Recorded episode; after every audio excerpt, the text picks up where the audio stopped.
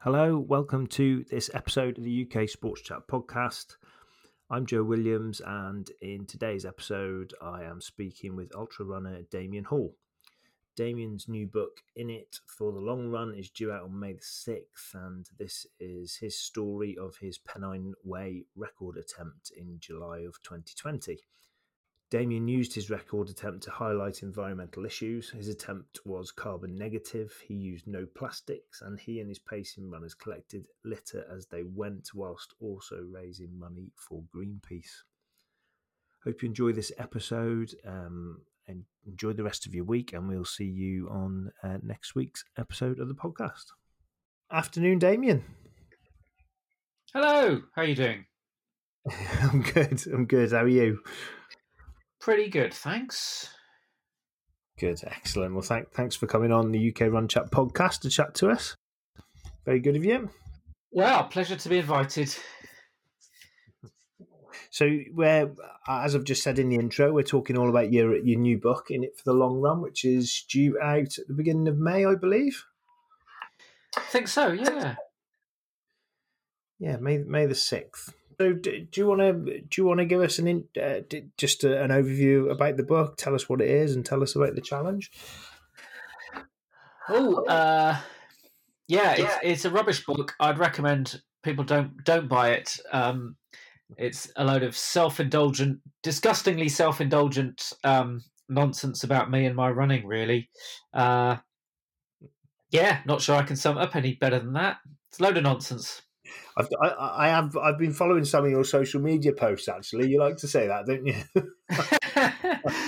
Well, I feel more comfortable, if you criticise yourself before anyone else criticises you, then it's, somehow a bit easier. Or you. But it is kind of a horrible feeling. Well, I was thrilled to be given the, that a publisher approached me and said what I'd like to write about. I suppose primarily about FKTs and records and long distance running. And I mean, that seemed really exciting at the time, but when you actually sort of hand it all over to the public, it's quite frightening, actually, because you suddenly think, oh, did I describe that person fairly? Did I remember that bit accurately? Do I just sound like a massive prat? Quite a frightening time, if I'm honest. Yeah.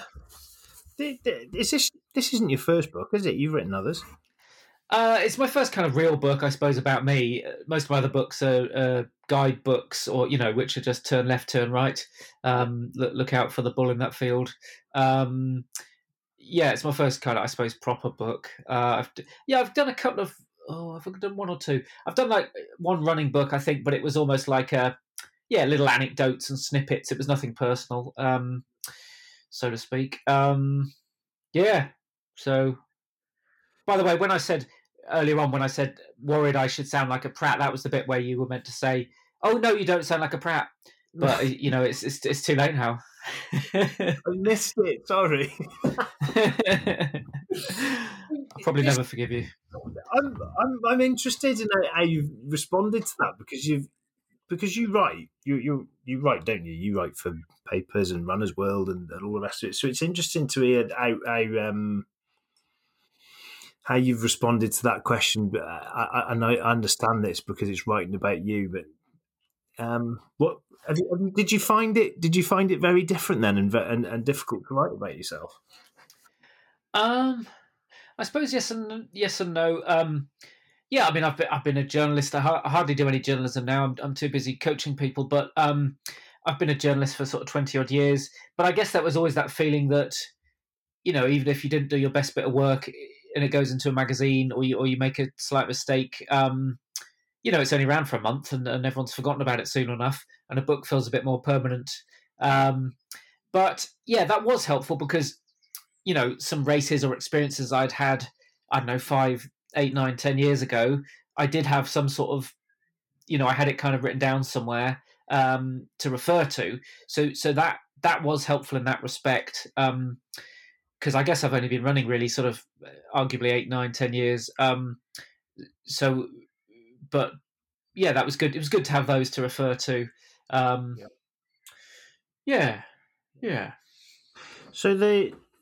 I'll let everyone know what the challenge was then. So you were you took on to run an FKT of the Pennine Way, to all 268 miles of it.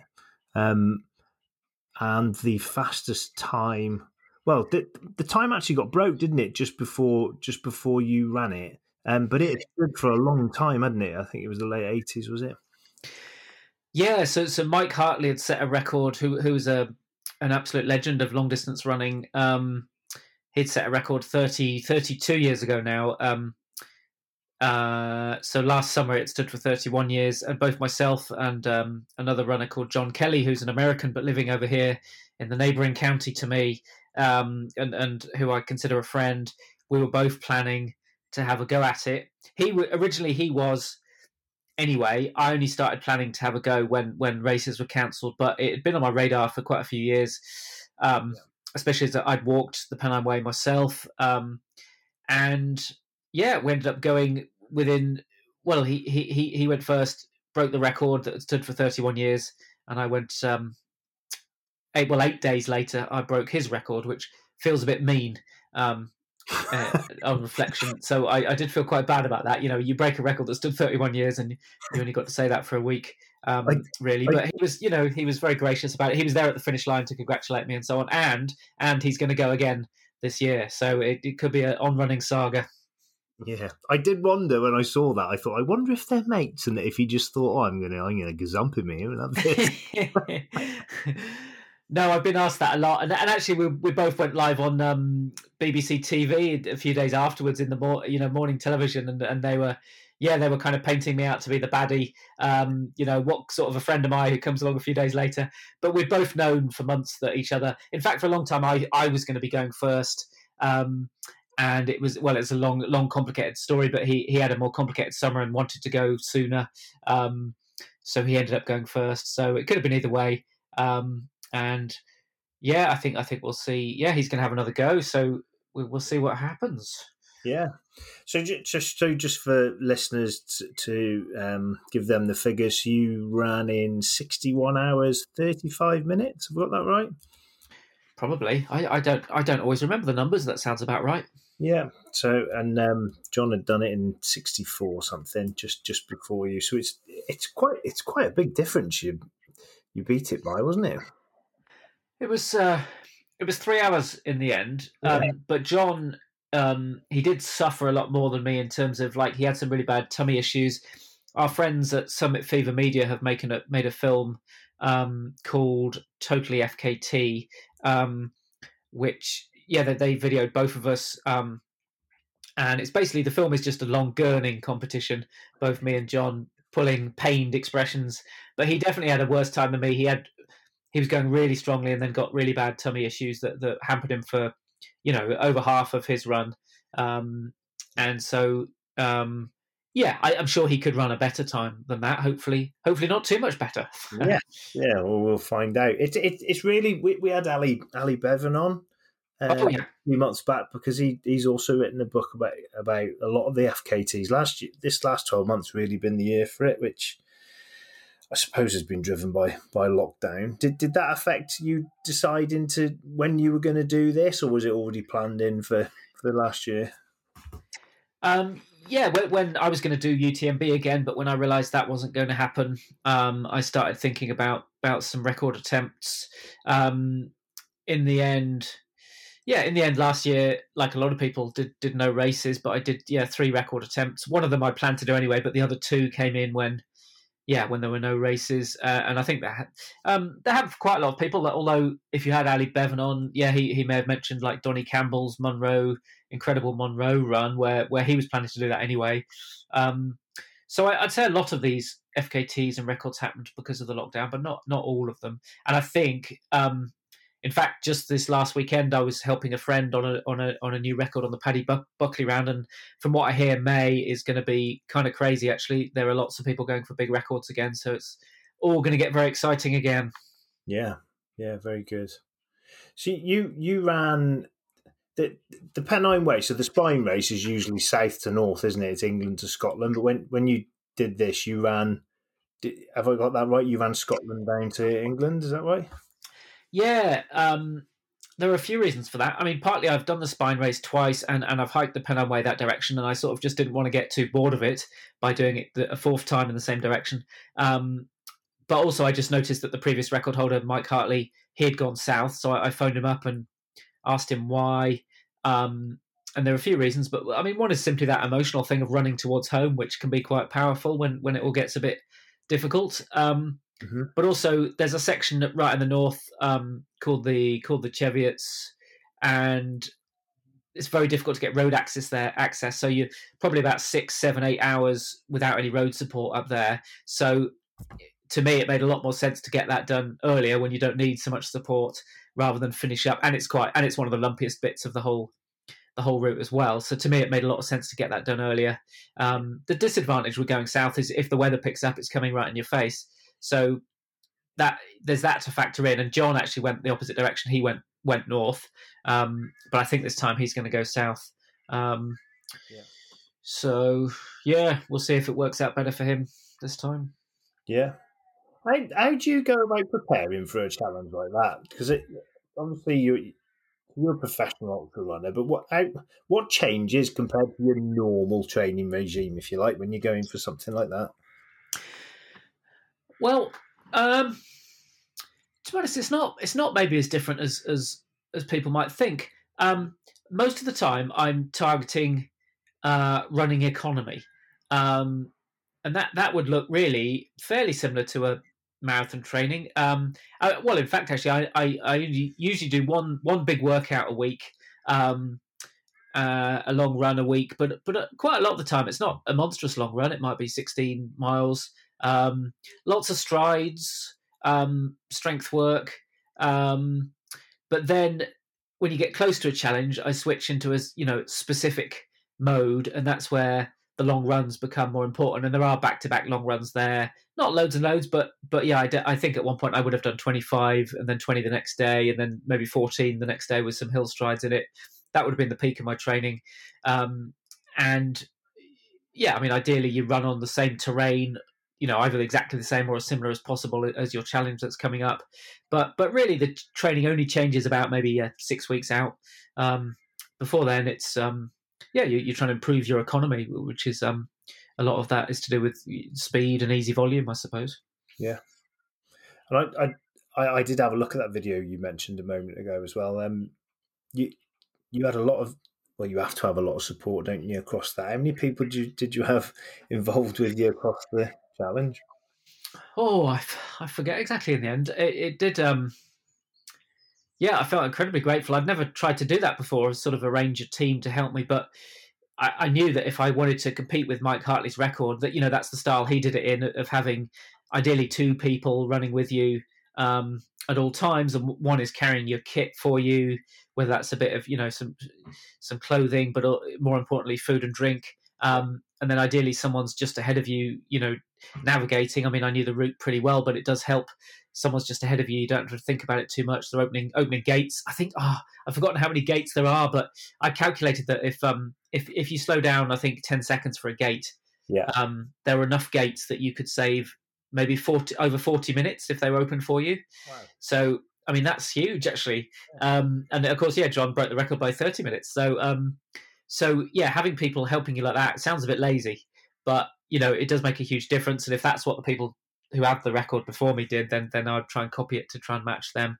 And then, you have a road crew as well. I'm very grateful for them, Nikki, Tim and Mark. And they're going without sleep for 2 nights, just like you. They're getting ahead of you, trying to meet you in reasonably remote villages and I don't know, make sure the van's fueled, make sure you're getting all the food and liquid you need.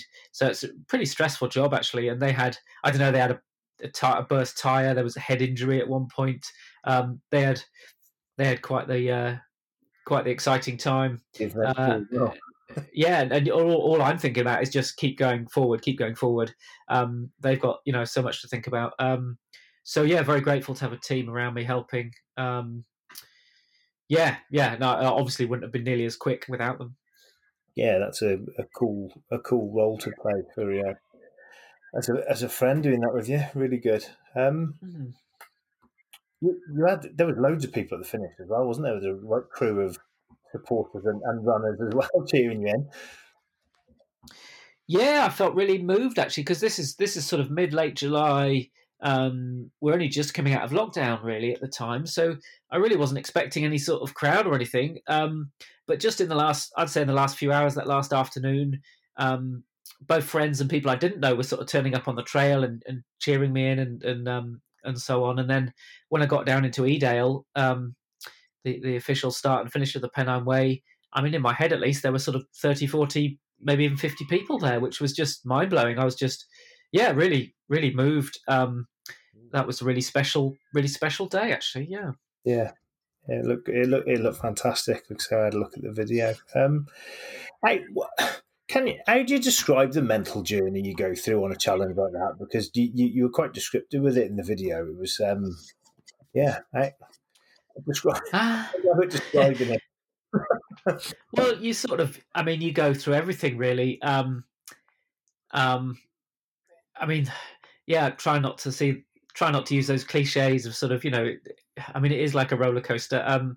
You know, one minute someone does something kind for you, or you see a familiar face and you're, you know, happy as anything. And then the next minute it's a crushing low, or you stub your toe and tumble over and you're frustrated and embarrassed. And the next minute you're fearful because you've lost some time. And then you're grateful again to someone. And then sometimes you just zone out because you're only half awake and you're just trudging along like a zombie. So that is kind of why I enjoy these adventures, because, you know, they put you through everything, a huge, huge emotional adventure. And I don't know, it makes you feel alive really, because you go through so many emotions that you wouldn't go through in a normal week. And it's quite addictive, I think. You know, you come out of it and you get sort of post-expedition blues that sort of mountaineers and adventurers talk about.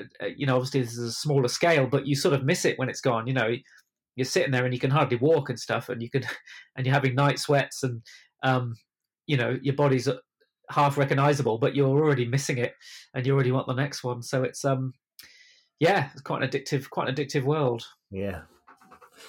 I read that you and your support team were picking up litter on your way, and I know that the whole climate emergency is something that was important to you, and that you actually built into this challenge. Can you tell us a bit about that?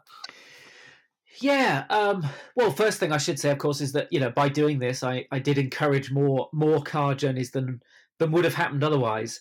Got to hold my hands up there. But I worked with a company called Our Carbon, who audited me, my whole family, my lifestyle for last year. And we came up with a plan, you know, to reduce our personal CO2e emissions, and then offset the ones we couldn't totally eradicate. So that made us sort of carbon negative for the year. We're going to do the same again this year.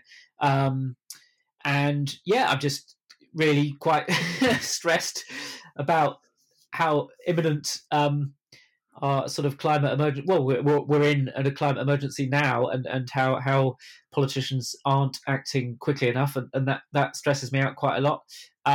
You know, you only have to check out the BBC website or the Guardian website. You can see plenty of stories about how we're behind targets and so on. You know, also, you'll get me off. I'll go on for 10 minutes if you don't interrupt me. But you know, it's really concerning, and I don't know. I think there is, broadly speaking, two things people can do. You know, there's the personal stuff or the political stuff, and I suppose I've ended up doing a bit of both. But that also, you know, having some values. I also did it without fueling on any animal products and without creating any plastic waste, which was actually the trickier one. And then we collected litter as I went. I guess just to have a small environmental message with it gave it a lot more meaning for me. So when it got really difficult, that cliche of like know your why really came into my mind as sort of why was I doing this, and I wouldn't think so much of trying to break a record, because ultimately that's a bit of a sort of selfish little pastime. But I was trying to, I suppose, spread or at least live by some values, and that was quite powerful to me, and kept me going really. Yeah. It's something that's, I mean, we see it spoken about a lot on, you know, on our social media channels, but how do we do more specifically within running and race organisers as well? If I give an example, if you look at Run Britain licensing for road races, say a half marathon, it's part of the license to have 3 water stations, and inevitably they're filled up with plastic water bottles. It feels like, with everything we've been through, the pandemic and COVID secure guidelines now moving forward for races, that is now the time that the running industry, or the events industry specifically, really do something about it. And so, for example, do runners become self-sufficient on road races? I know it's a lot more common in trail and ultra races, but is that something that would come in as part of licensing, for example? Yeah, no, that's a great question. It definitely upsets me, as it upsets lots of people. I think when you see sort of the road after a half marathon or marathon in a big city, it's just littered with plastic bottles. And of course we hope they're going to be recycled, but often they're not. They could be incinerated, or that is a problem. I mean, I've heard of some events, they've got these kind of seaweed pouches, haven't they, that are biodegradable, but I don't know for a small event, that presumably they're a bit more costly. And you're right, in a lot of trail races now, they won't give you, you have to basically bring your own cup, and they'll fill it up for you. But that I can see how that's more tricky in road events, although hopefully the seaweed option and similar options might become the norm. But ultimately, probably in most cases, how people, depending on where the event is, but traveling to an event is probably going to be people's biggest carbon emissions in most cases. I mean, I suppose I'm speaking as someone who used to fly abroad quite a bit to race. Obviously, if a race is in the same country, usually getting a train there isn't. That's pretty good for the, comparatively that's pretty good for the environment. But that throws up a really good question, I think, about events. Is the emissions from travel to an event, is that on the event or is that on the individual? So I'm sure some events could do better at sort of incentivizing travel by public transport. And I've heard some that do, they might give you a discount or that sort of thing. So that's going to be a way forward. The other two, well, the three outside of running, the three areas that we're constantly told to look at are kind of your diet, your energy, and your travel. So we've just covered off travel. Energy is actually a really easy one to sort out. You can switch to a renewable energy supplier in just 5 minutes online, either Bulb or Ecotricity or Pure Planet. You might even save some money. You can do that easily. And then diet is maybe the more controversial one, but I think everyone knows now, we're going to be eating less meat, especially red meat, and less dairy. And of course, runners, we burn more calories, so we're eating a bit more than average people. So maybe we've got to show more responsibility. I don't know. I don't want to be too preachy about it all. But yeah, it's a huge, complex subject, and it's difficult to know. Also in the running world, the big one is the clothing and the kit. And there's, hopefully, people have mostly heard now about sort of Trees Not Tees, for example, and Rerun Clothing, who both founded by friends of mine, and Trees Not Tees do amazing things and give race organisers the option now of just really easily, when you sign up for a race, you can ask for a tree instead of a T-shirt, because I think people should be allowed a T-shirt, especially if it's your first half marathon or first marathon or whatever. But there are just so many T-shirts around now, and if they're nylon, they take hundreds of years to biodegrade, and if they're cotton, they've used usually it's I think 2.5 the same amount of drinking water as one person might drink in 2.5 years to make them, and then often the T-shirt isn't really wanted or used anyway. So that's a bit of it's very wasteful. And that could be something people are better at. But I suppose, the bigger message is we're all over-consuming. We're all probably buying too much kit and too many pairs of shoes. But it's just something to think about, I suppose. But don't want to get too gloomy. No, it's not preachy. It's you use the words preachy. It's not. It's important. It's very, very important currently.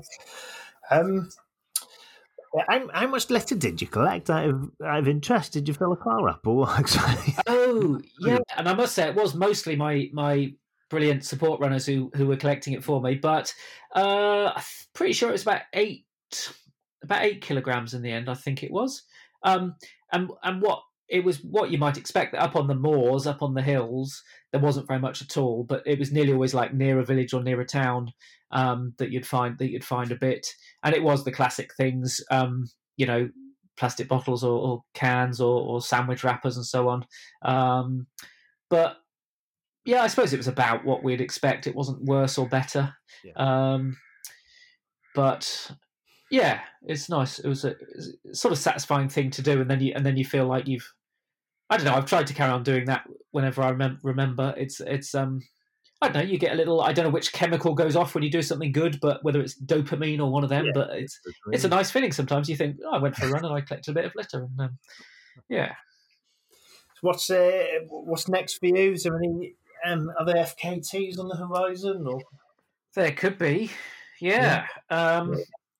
Well, I'll still keep the details to myself if you don't mind. But late May, I'm aiming for something. Yeah, I've been targeting something quite similar to the Pennine Way, slightly shorter in distance, but the record has stood for 31 years again.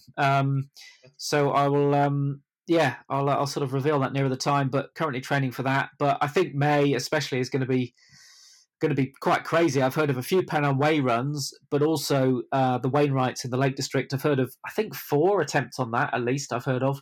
So it's going to be quite exciting, I think, again. Busy month to follow along. Yeah. Cool. Okay, well, for everyone listening, yeah, May the 6th, in It For The Long Run, it comes out as Damian's story of his Pennine Way record attempt last July 2020. Damian, where can everyone connect with you if they want to? If you want them to. I think I'm probably fairly easy to find. I'm a TikTok guy. You know, I'm down with the kids. Probably Instagram. I think I might be ultra_damo. I think with an underscore in between. I think my name was gone. Instagram. I'm on Strava and Twitter and all of those. I'm probably easy to find. I'm probably quite annoying. So I wouldn't recommend anyone follows me. Brilliant. All right, Damian, cheers. Well, thanks for coming on. It's been good to chat, and best of luck with that FKT in May. I look forward to looking out for it. Thank you very much indeed. Cheers. Take care.